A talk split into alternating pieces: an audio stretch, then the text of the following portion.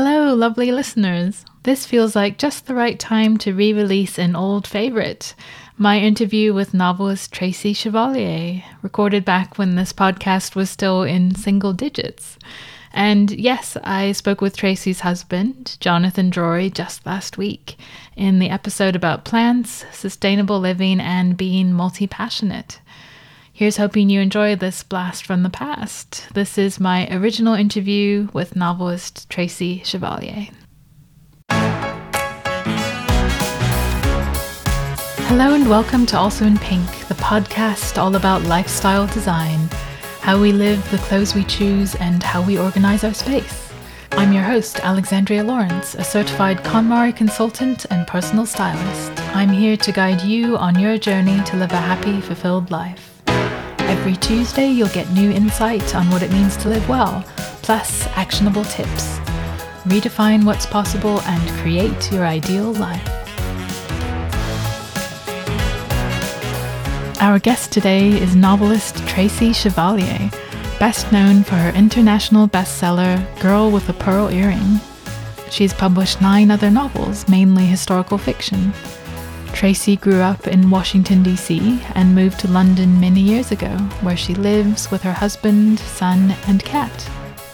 And Tracy has been an important part of my London life. So, this is a special extended episode. We talk about things big and small, from storytelling essentials to life and lipstick. So, Tracy, welcome. What an absolute pleasure to have you on the show, and thank you so much for being here. It's great to be here, to hear you and see you. It's been a long time. It has been a long time, and to give listeners a bit of background, you are one of the first people I met when I came to London 17 years ago we have a mutual friend. Shout out to Lindsay Young. And we share the same alma mater, Oberlin College in Ohio. And I was looking for somebody to help me with some administration, and you came along. Yes, I did. And so I've watched your son grow up and your kitten grow into a cat. And it's been lovely to have you as part of my London life. Yeah, and me too. It's been amazing to watch your transition from musician to bookmaker, jewelry maker, a developer, and now a podcaster. This is really amazing. I'm really proud of you because I think a lot of times we go through this life thinking that we have to do one thing, we're on one track. And actually, there are a lot of tracks. It's so sad that if you feel you're on one track, you can't try out all these other things that you might be as interested in or like more or be good at. And it's important to be open minded. And I think that you're the perfect example of that.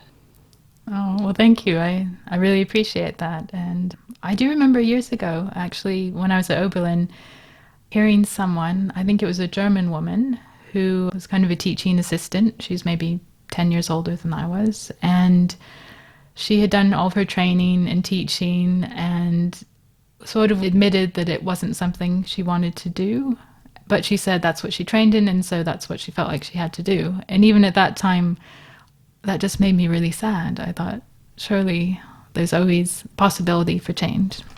Of course. And in fact, I was on a train once sitting across from a man who's probably in his 70s, and we got chatting. And I don't know what I was doing at the time. Maybe I was in publishing. Maybe it was even before that. I might have still been a student. And he, he said that he was a swimming coach. And I looked surprised and he said, Yeah, I became a swimming coach about two years ago after having had a whole life of doing whatever it was he did in accountancy or whatever. And he said, You should never limit yourself. You can change all during your life most people are going to change their careers two to three times at least, and that's a good thing, not a bad thing. So I always thought, yep, swimming coach in my 70s, that's what I'm going to do. exactly. It's never too late to uh, try something new. Yeah. We also are both Americans living in London. What's drawn you to this city and kept you here for so many years? When I was at Oberlin College, I was an English major, and as a junior, I came to London for a semester to study. and fell in love with the city. And then when I graduated a couple years later, I I didn't quite know what I wanted to do with my life. I thought I wanted to go into publishing, which in the states means you moved to New York. And I was from Washington D.C., which is a much calmer, smaller town compared to New York, the big bad New York of the 1980s. And so I had loved London as a student, and two friends and I decided to go back and work here for six months. And then they went back after six months, and I stayed. And it wasn't part of the big plan. I think a lot of what I've learned about life is that life is pretty accidental. I mean, you can make things happen, but a lot of it is just serendipitous, and there's a joy in that. But I think I've had a long love affair with London because it's so international I think I also, oddly enough, rather like being the outsider.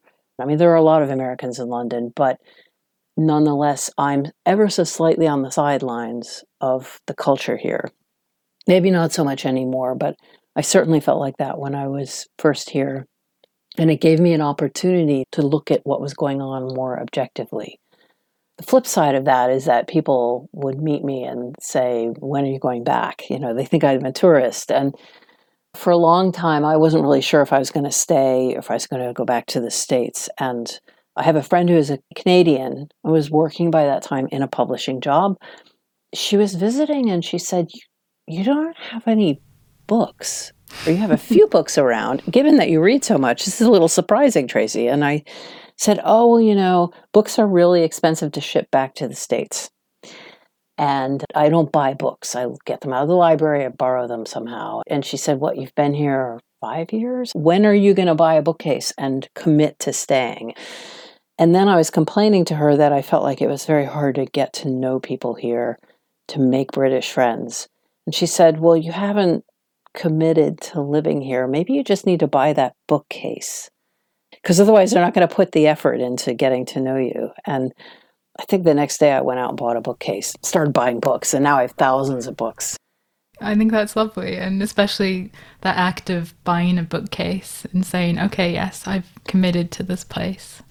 I also enjoy being an outsider in London, although it feels less so like that. But I, I remember, you know, when I was studying, people talking about, oh, when are you going home, you know, just to visit? And by home, they meant California, which even at that time, I'm not sure I considered home. Does London feel like home to you now? Oh, it does completely. I, yeah. I can't imagine living anywhere else, really. I have dual citizenship, so I have an American passport and a British passport. But when people say, Do you feel British? I answer, I don't feel British, but I definitely am a Londoner. That's probably what has shaped me more than anything else. And I completely understand that. I think that's the perfect way of putting it, really. I would never call myself British, but I um, I feel so at home here, and just thinking of having an affinity with London. I don't know if I've ever told you this, but when I was a kid, I had one of those light up globes by my bed, and for some reason, even then, I had the UK as the place that was facing out for as long as I can ah. remember. So I don't know if it was my mum used to read stories to me, like Jane Austen and Dickens and very UK centric things. So I don't know if that slightly brainwashed me, but yeah. Well, you know how they have flat maps on a wall.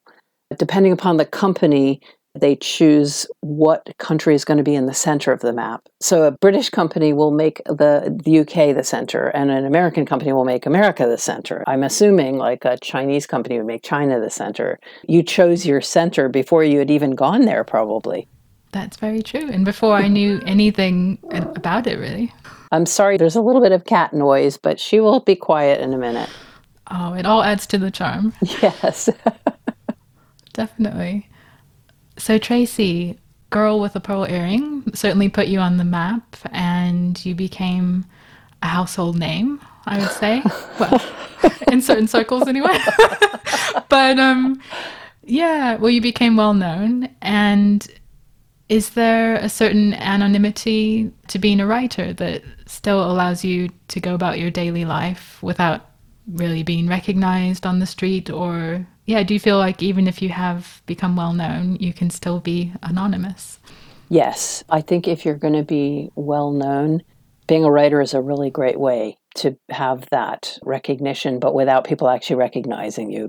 Very rarely do I walk down the street and people look at me. And if you think about the writers who you know what they look like, most of us could say uh, J.K. Rowling, Margaret Atwood, Salman Rushdie.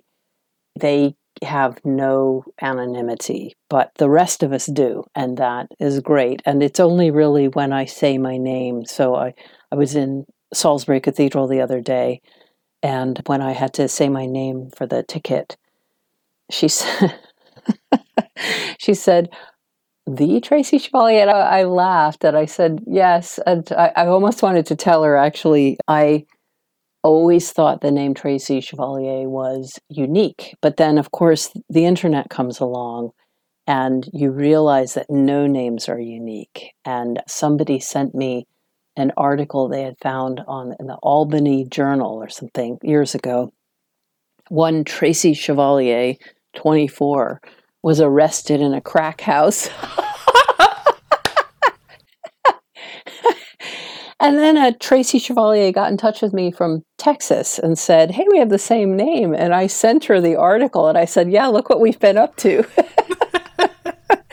so the, the name is familiar to people who are readers, but most of the time I walk down the street and none of that. Nobody notices. And that's good. I keep it that way. That's lovely. It sounds like the best of both worlds, really.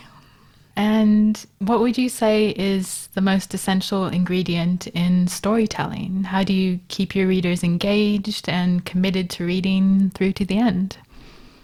Wow, it's a, it's a good question. And I think if we writers all knew the answer to that, we would all write bestsellers every time.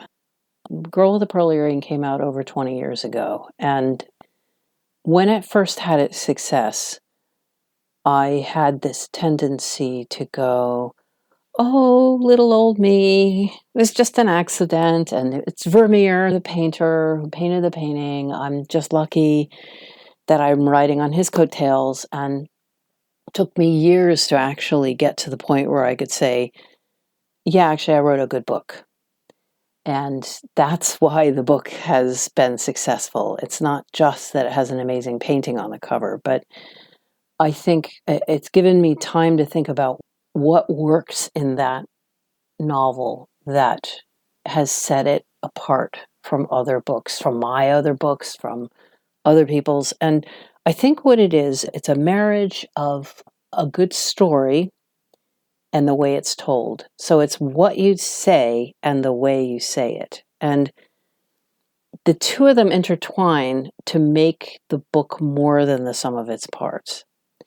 So when I first decided to write the book, on the day I started research, I found out I was pregnant and I was going to give birth like eight months later. So it forced me to make some decisions about how I was going to tell the story.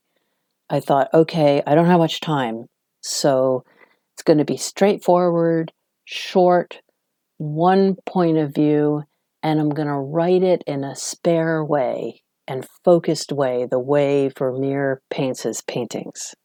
So those decisions meant that the words on the page and the sentences, the way they're structured, and the images I use are all quite deliberately pushing along the story that I chose to tell. And the two of them support each other, make each other more than the sum of their parts. And that doesn't happen that much in books. So I think that that is really what I'm always aiming to do. I'm not sure I've done it with all of my other novels, but I know what I'm aiming. And that's what good storytelling is what you say and the way you say it. And I think it's a lesson that actually can be applied to a lot of things. It can be applied to what you wear, to how you go about in the world, up to your job. It's not just about what you do, but how you do it. So it's a lesson that I feel like I've learned over a long period of time. Yes, what you say and the way you say it. You couldn't put it better than that, really. And in terms of writing a best selling novel, do you ever have a sense of what your audience, your readers will like? Are there ever any inklings that something could be a hit?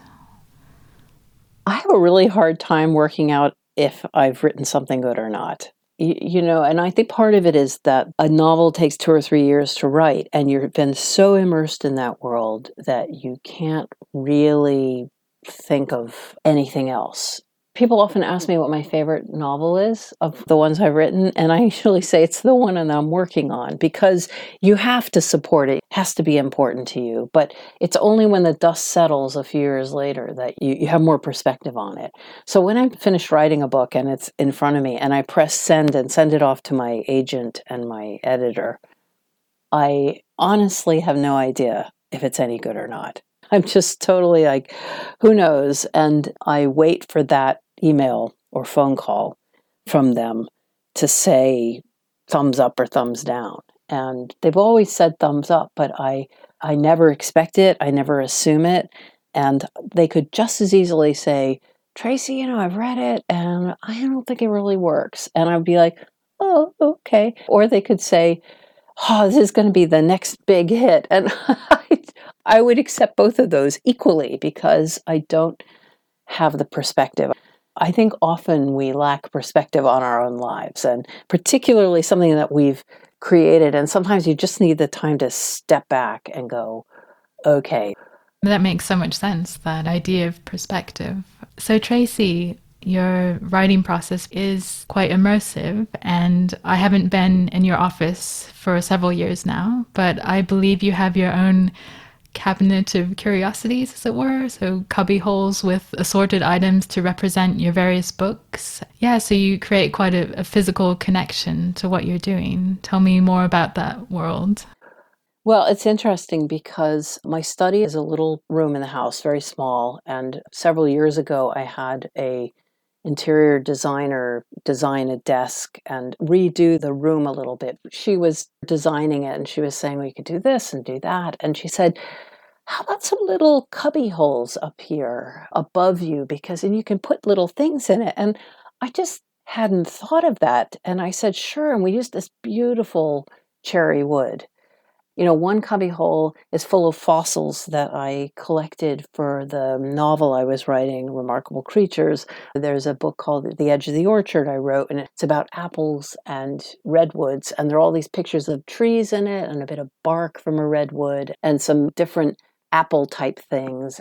And then there's one corner that's all girl with a pearl earring kitsch stuff. So I have a girl in the pearl earring Miffy doll and chapstick and a little compact and just stuff people have sent me. So I I love looking up at it and going, ah, you're surrounded with your writing life and reminders of your writing life. And then beyond that, on the walls on either side of me, I paste up quotes and photographs and drawings from whatever I'm working on at the time. So at the moment, I'm writing a novel about Venetian glass, particularly beads, glass beads. And I have pictures, I have a map of Venice up. I have some Italian Renaissance paintings of Venice, particularly an artist I really love called Carpaccio, worked in the late 15th century. And a lot of my characters resemble characters in his paintings. So if I'm writing about my main character's Ursula or her lover Antonio, I look up and see, oh, there he is, there she is. So it really helps me because every day I have to recreate a world that I'm writing about. So I go in and I think, okay, I'm in 15th century Venice. What's the weather like? What do my characters look like? What are they doing? How are the boats moving? All of those questions. And I have all of this around me to kind of support me and get me back into that world. So I really love my office space. At the end of the day, I take what I've written. I usually have a notebook I've been writing in, and I go and sit at my computer, and I've got all this stuff around me, and then I type it into the computer. So I do this writing by hand and also computer together. And the space is really important to me where I am. Yes, that makes so much sense. And being able to create a really immersive world for your readers, too, I imagine that helps to live it yourself which you also have done by taking on some artsy skills. What have you done most recently? My latest book, A Single Thread, I did some needlepoint. It's called Canvas Embroidery in the book. The heroine, Violet Speedwell, she lives in the 1930s and she's trying to create a new life for herself in Winchester and ends up joining this embroidery group who are making cushions and kneelers for Winchester Cathedral. She makes a spectacles case for her mother for her birthday, which her mother is horrible, doesn't like it. And in order to be able to write about it accurately, I made the case myself with the same colors that Violet had in mind. And then she makes a needle case, which you hold your needles in for her niece, Marjorie. And I made that as well. And I really love doing it partly because it helps me to write more accurately about whatever the process is whether it's painting in Girl with the Pearl Earring, I took a painting class, or quilting in The Last Runaway, or fossil hunting in Remarkable Creatures about the fossil hunter Mary Anning. I like to do the things my characters do so that I can write about them with some sort of authority.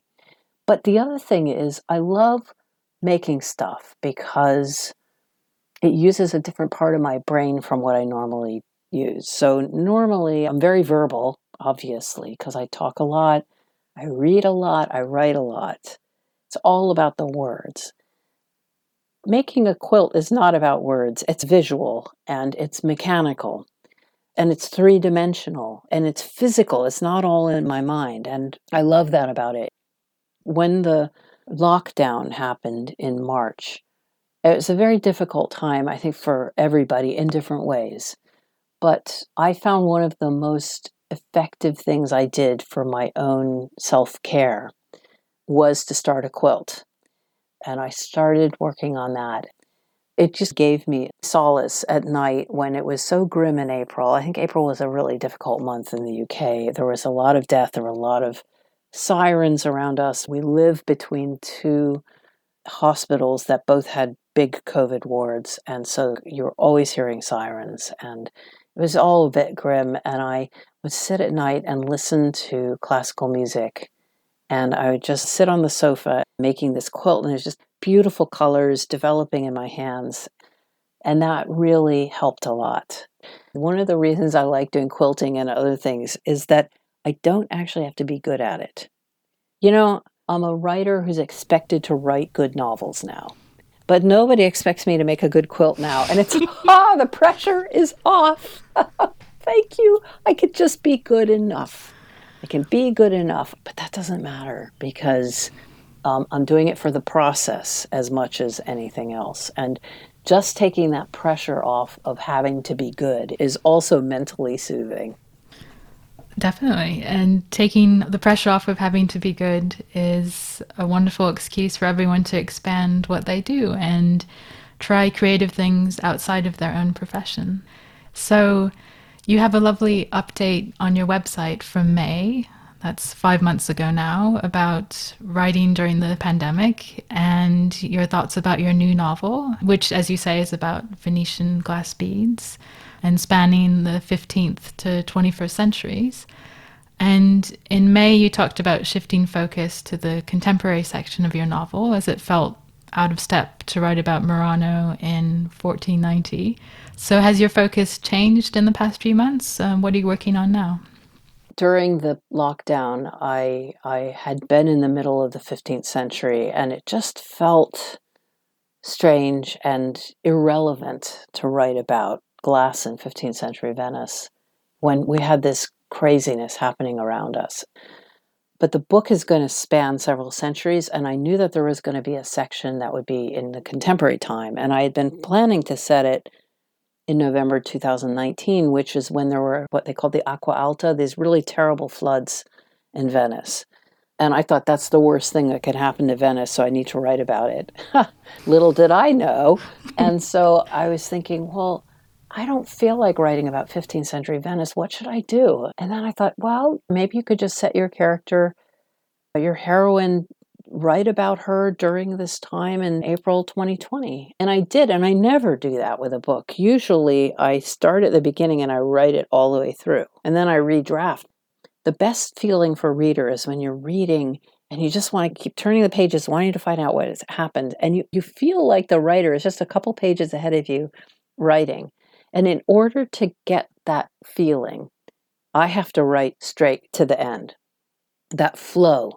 Not every writer does that. I once met Audrey Niffenegger, who wrote The Time Traveler's Wife, which is a book that's all chopped up. She writes like that. She writes what she feels like writing that day. So she'll write a bit, she'll write a bit, she'll write a bit, and then she'll glue them all together. It works for her. It could never work for me. So I, am looking for the flow. And so I would normally never skip several hundred pages ahead and go to April 2020. But for my own well being, I did it. And actually, it was very useful writing about the pandemic in the middle of it. And what has been so interesting too is that several months later, I've reread that section and thought, yeah, we moved on from there. As I was writing that section in April 2020, I didn't think to myself, oh, this is going to absolutely stay in the book. I just thought, Tracy, just write it. You might throw it away in a year. You're getting something out of yourself, and that's that's good. But now, after I wrote that section, I felt able in the summer to move back. I finished the 15th century and now I'm in the 16th century. I started looking into the plague in Venice and discovered they had many plagues, many, and they were used to it. So we all know about the Black Death in 1348 49. That's when it sort of first appeared. It recurred for centuries. So I discovered that in Venice there were three major plagues in 1348, 1575 and 1630. And the first one, half of the population died. Second one, a third of the population died. And the third one, a fourth of the population. And between those huge ones were a lot of smaller ones. They were constantly being quarantined and locked down. They had track and trace. They're doing all the things that we've done.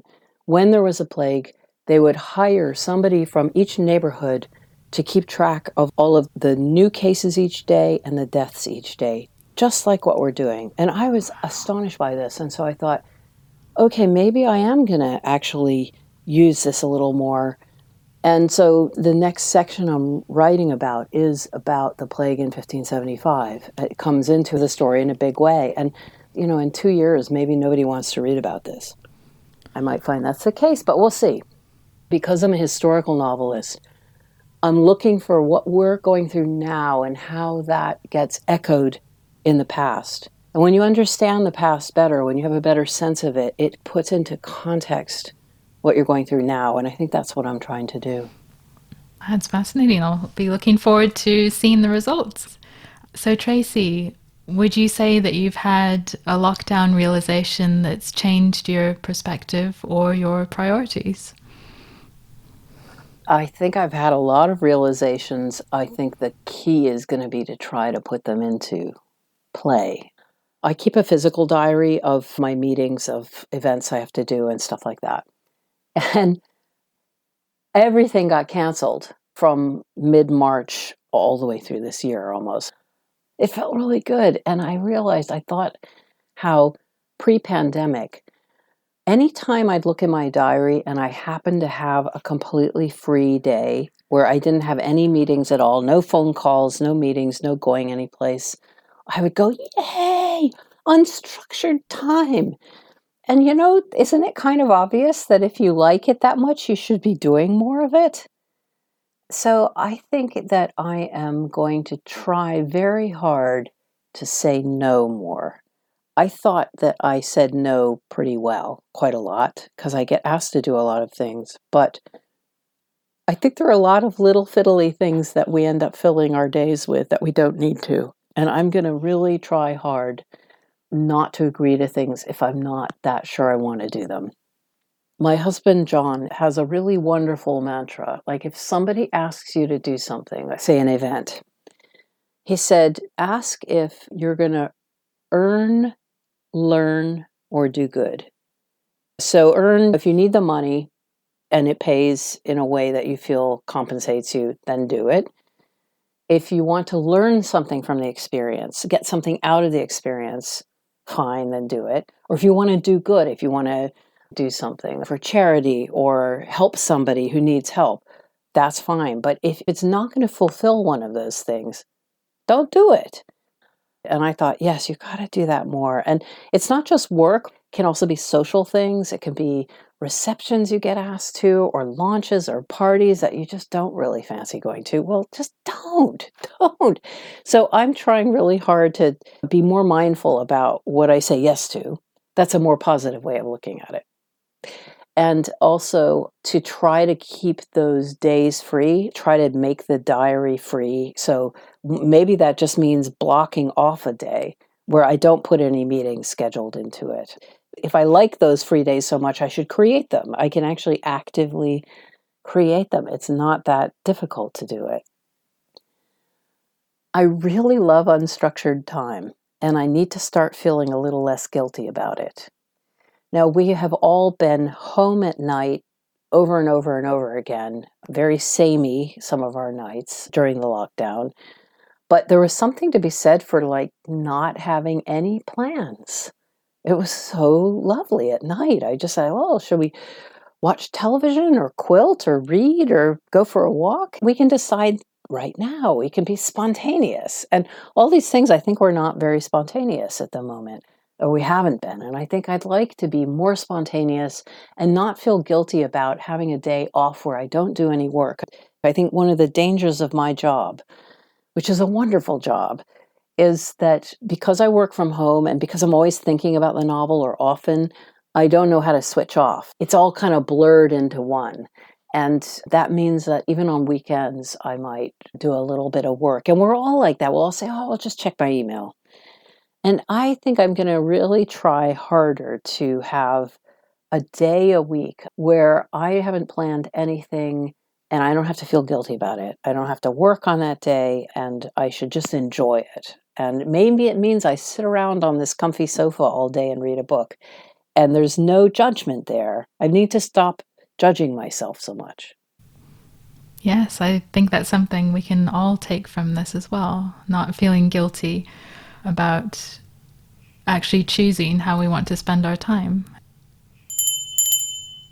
Imagine if you lived the life you really want. You know, your dream life. Have you ever taken time to picture what it would look like? I mean, what it would really look like? We're not talking about the life you feel you should have, but deep down, the life you secretly want, your ideal life. Maybe you already have a vision. You wake up after a good night's sleep on the most comfortable mattress ever, with pillows that support your head just the way you like.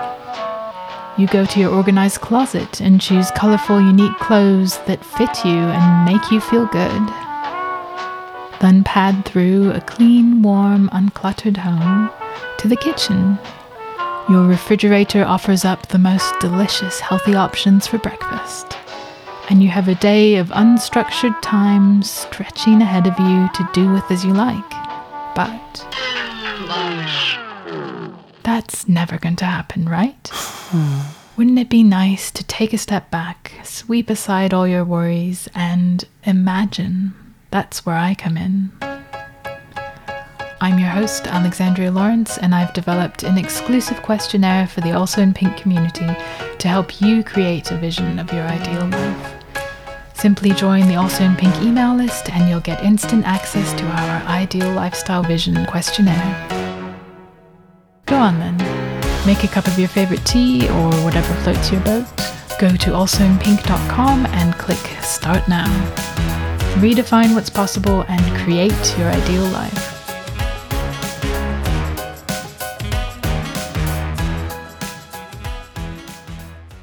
Unstructured time.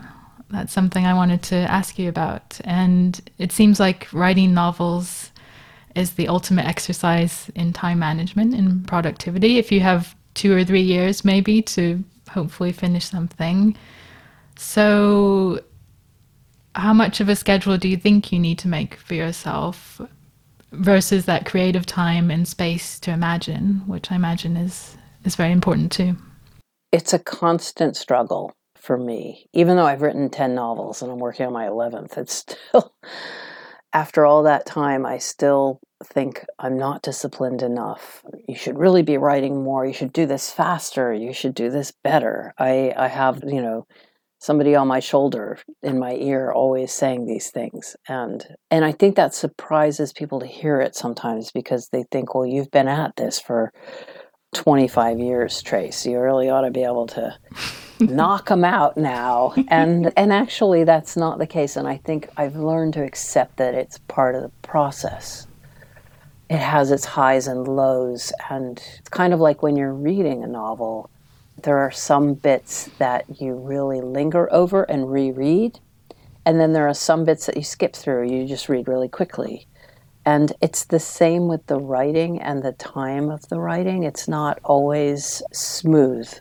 and disciplined. Sometimes it's a little crazed, and sometimes it's just boring.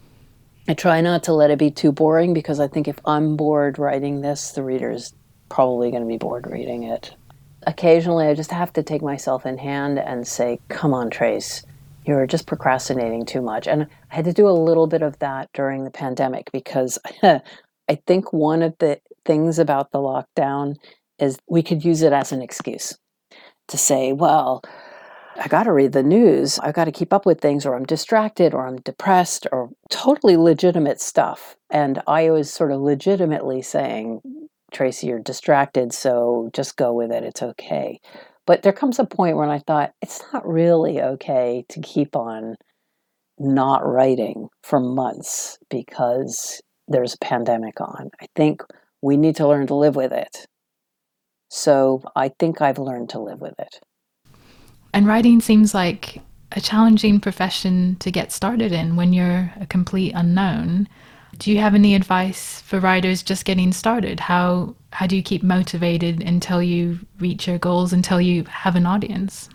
I think one of the things you have to crack early on is that you're writing for other people, not just for yourself. And you don't really know whether a book or a story works until somebody else reads it. So I would say get yourself an audience pretty early. If that means taking a course, uh, it doesn't have to be an MA in creative writing like what I did. You know, you could just get a group of like minded people together who are all writing and share writing with each other and do constructive criticism with each other. So it's not just like, oh, that's a nice story. You say, you know, that part works well. I think you could work on this a bit more. It gives you deadlines, it gives you a built in critical audience. And those are things you're going to need as you're going forward into the publishing world, which is all about audience and it's all about what works and doesn't work. So I think that it's crucial to get some sort of structure rather than just saying, oh, I'll just write this because I, I have a really good story in me, so I'm just going to tell it. Well, yes, but how are you going to do that? So you have to set yourself a schedule. If it means consistently writing, you know, every Sunday night or every morning at 6 a.m., to try to create some sort of schedule that works for you and and a lot of that means finding an audience and somebody to critique so it needs some sort of structure I wouldn't worry too much if you're at the beginning of this about the publisher, the agent. I think sometimes it's hard writing. And it's easier to think, well, I think I'll go online and look up what agents I could send this to when it's done. Do that when it's done. Don't worry about the whole commercial side of this yet. Worry about telling the best story you can and telling it in a good way as I said earlier, it's it's about what you say and how you say it. So make sure you're focusing on the how as well as the what. I think most people have an idea that's pretty good, but the writing lets them down. So you really need to concentrate on the how as well. But you also don't want to do it to the other extreme, which is what sometimes poets can do is it's all about the how. It's about how they tell it and then it's like what is in there? What are you trying to say? So what and how very important. Great advice and get yourself that audience and feedback early on. I think that relates to any creative thing that you do. So Yes, and you've hinted at some various little style rules that you have for yourself. so my curiosity is piqued to learn more about that. You know, I'm 57 and I have been through many different phases of my life in terms of what I wear, what makeup I wear, how much I wear, how little I wear, whether I'm appearing for a public event, whether I'm appearing on television, all of that stuff. And I know what works for me. I suddenly started realizing I have rules. So 95% of the time wear black shoes because I just think color looks stupid on my feet. and I have big feet. I'm a size 42, so it's limited. Most uh, brands just go up to 41. So if I go into a shoe shop, everybody else can try on anything. And I can try on about 5% of the stuff.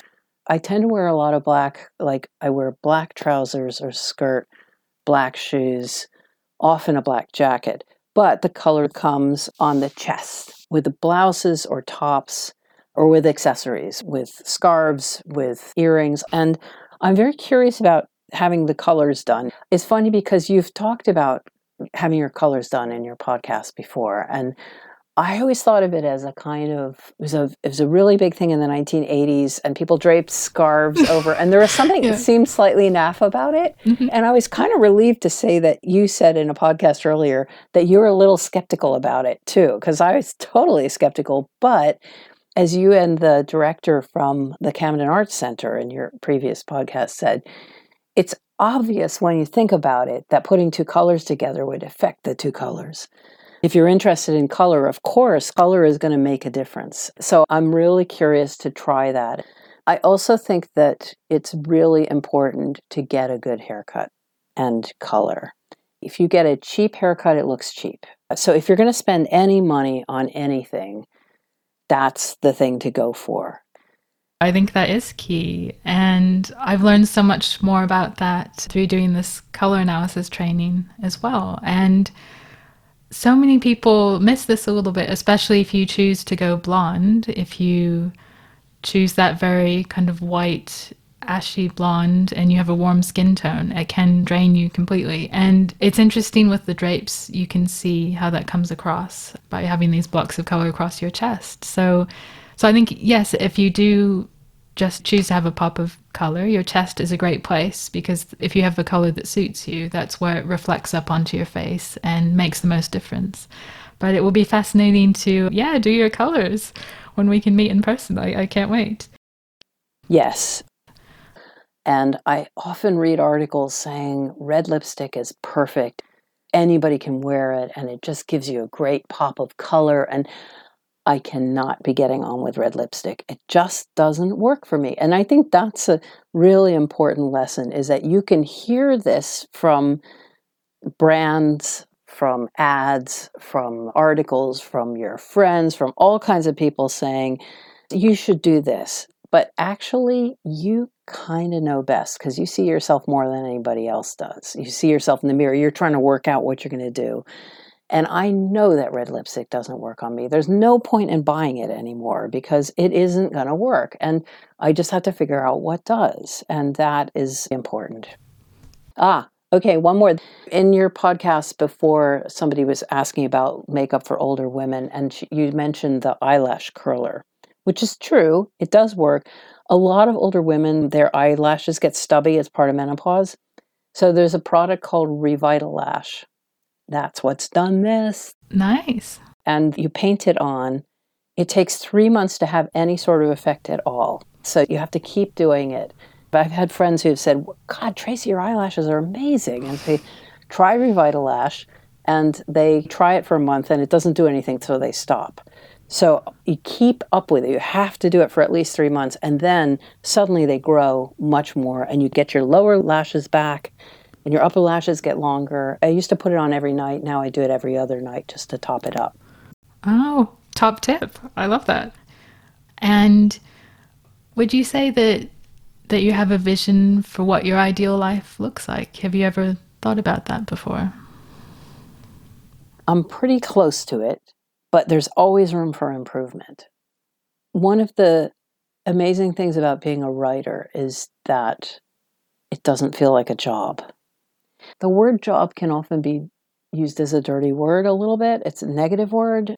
I don't divide my life into work and play. I'm incredibly lucky that way because for me, it's all one. Sometimes that can be a little bit exhausting. I have a hard time switching off. So I need that unscheduled time, the unstructured time. I need to build that in to the structure of my life a little bit more. But mostly, I'm just so happy that I get to make up stories all the time and create a world within my world, whether it's 15th century Venice or 17th century Holland or 19th century England. I, I can get in there every day or whenever I want. And I can do it when I'm driving the car or cooking dinner. It's not always in the morning when I'm sitting at my desk. And that seems like an ideal life to me because I'm not resentful of the time I need to spend, quote unquote, working. I'm just doing it. I'm just doing what I love. And it permeates most parts of my life. So that is an ideal for me already that I think I've got there. The disadvantages of it are that sometimes it can take over. I have to work on that to find a, a way to make the boundaries that then allow me to have unstructured time. Sure. And do you have a top tip for living well? Something my listeners can take away with them and apply in their own lives? I have had such joy from having a life that doesn't have that division between work and play. And I do recommend it. Either it's a change of attitude towards work because we spend a lot of our time working you want to make sure it's something that you really, really enjoy. And that kind of means breaking down those barriers so that you become the work more. But also with a caveat that you don't want it to completely take over your life. Somebody asked me once, What are your hobbies? I think we had run out of conversation. And I said, What are your hobbies? And I was like, uh, what do you mean? I don't divide my life into hobbies and everything else. You know, it's just all one. I suppose you could call quilting a hobby, but I was learning to quilt in order to write about it, and I still read about quilts and I I use quilts on my bed, and it's it's just like all part of the big pot. And I think that more holistic approach makes for a happier life. Lovely. I love that. And for anyone who loves your books and would like to get in touch, what's your perfect sort of fan mail? Any tips for someone tempted to reach out? And you can be as specific as you like. So, length, format, do you prefer email, social media, or a letter in the post? Oh gosh, I don't get letters in the post very much anymore. I'm very happy to be contacted any way you like. I have a website, uh, tchevalier.com, and you can email me that way. People also go on Instagram and they write comments under pictures and I have exchanges that way and on Twitter as well. So I'm happy to have it always. And that's kind of one of the wonderful things that's the explosion of social media. It has its disadvantages in that it can take over your life a little bit, but it also it means it's much easier to get in touch with people if you want to in a very casual, happy way. I particularly like Instagram because it's a happy place for me. It's, it's very visual people are kind on it. Twitter can be a little bit um, like you're in a boxing ring, and I just step back from that as much as I can. But Instagram's very happy. So, however, people want to get in those three ways is great.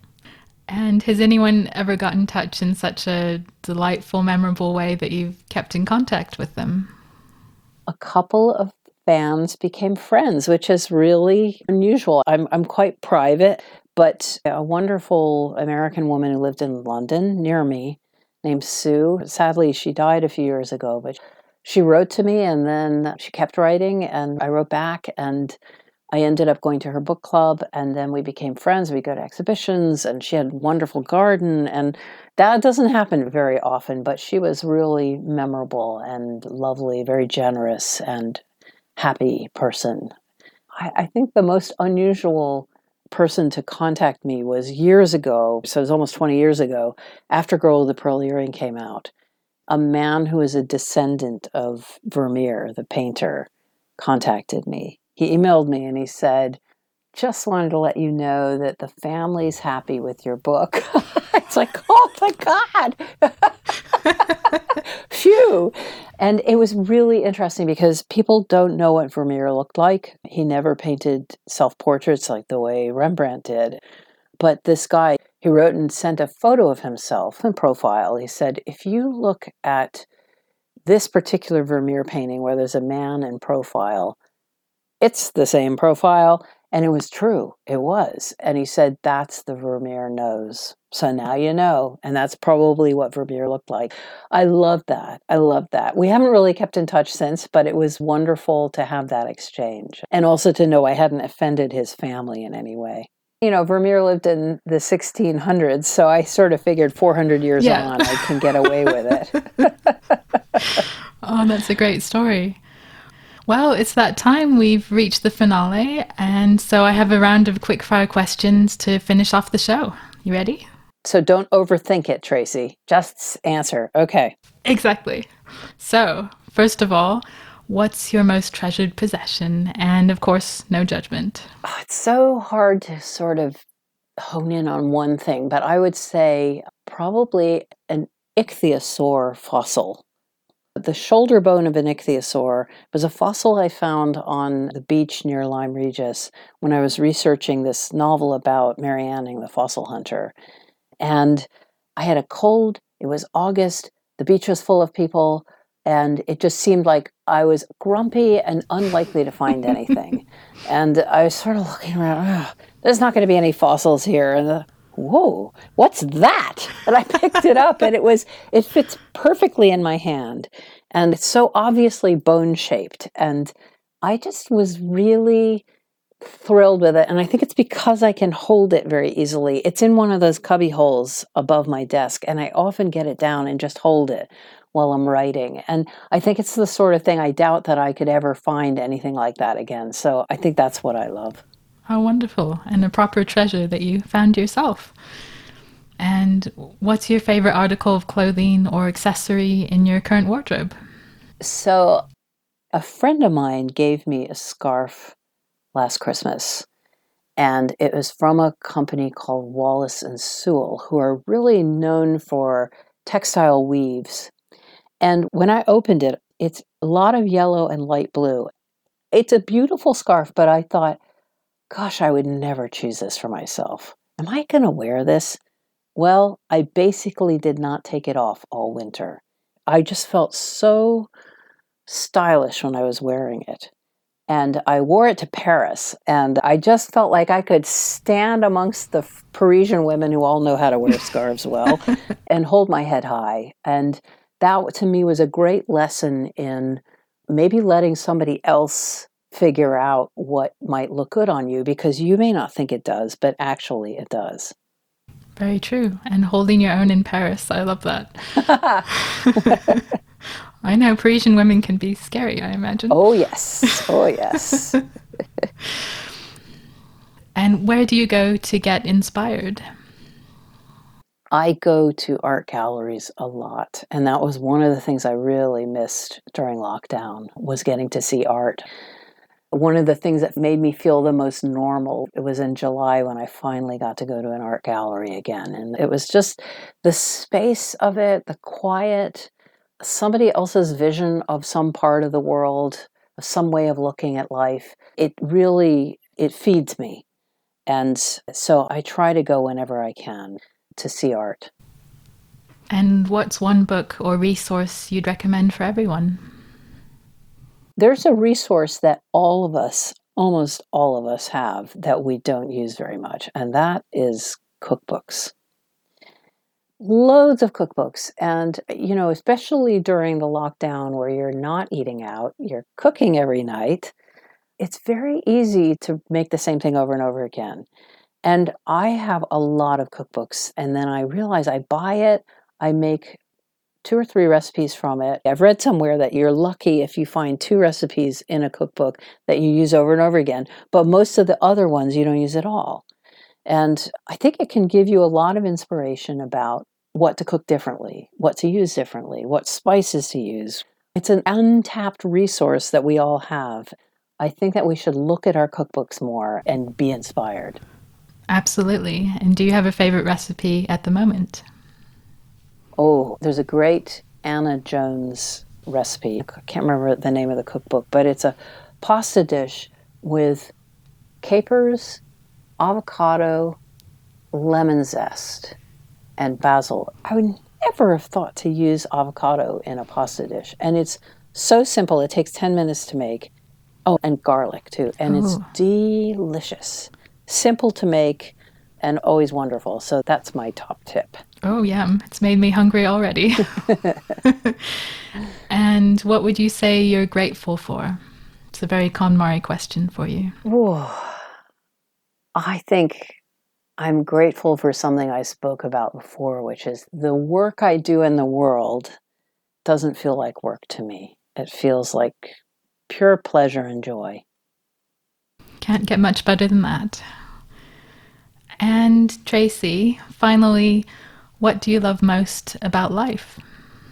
I'm just constantly amazed that life exists. I know it sounds strange, but I pinch myself every day, especially when I'm looking at a beautiful blue sky or sunlight or a cat. The fact that we exist is truly remarkable.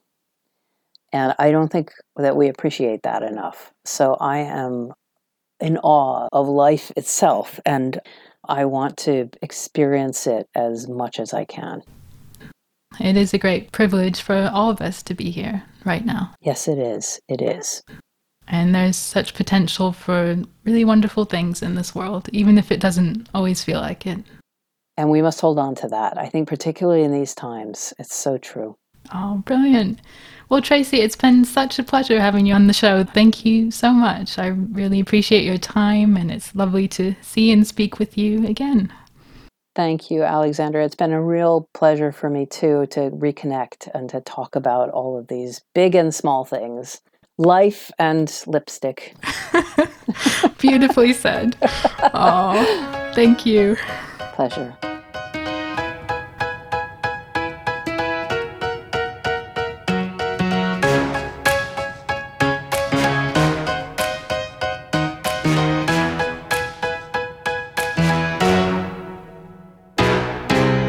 Well, hope you enjoyed that chat with novelist Tracy Chevalier. Be sure to check out the links to her website and social media in the show notes. Why not drop her a line? She's equally happy with email, social media, and letters in the post. So, here are some key takeaways from our conversation. Tracy's essential ingredients in storytelling are what you say and the way you say it. It's a marriage of a good story and the way it's told. Yes, we often lack perspective on our own lives, particularly with something that we've created. So get in front of an audience as soon as you can. Remember, you're writing, you're creating for other people, not just yourself. And dare to say no. The pandemic has given us all time to reflect and consider how do you want to live? Going forward? Do you, like Tracy, crave unstructured time? Next time you're asked to do something, pause and consider would you earn, learn, or do good? And it's important to remember how lucky we are, right here, right now. Always hold on to what's good and positive in your life. That's our show then. Thank you so much for listening. I'm Alexandria, and this is Also in Pink, the podcast all about lifestyle design.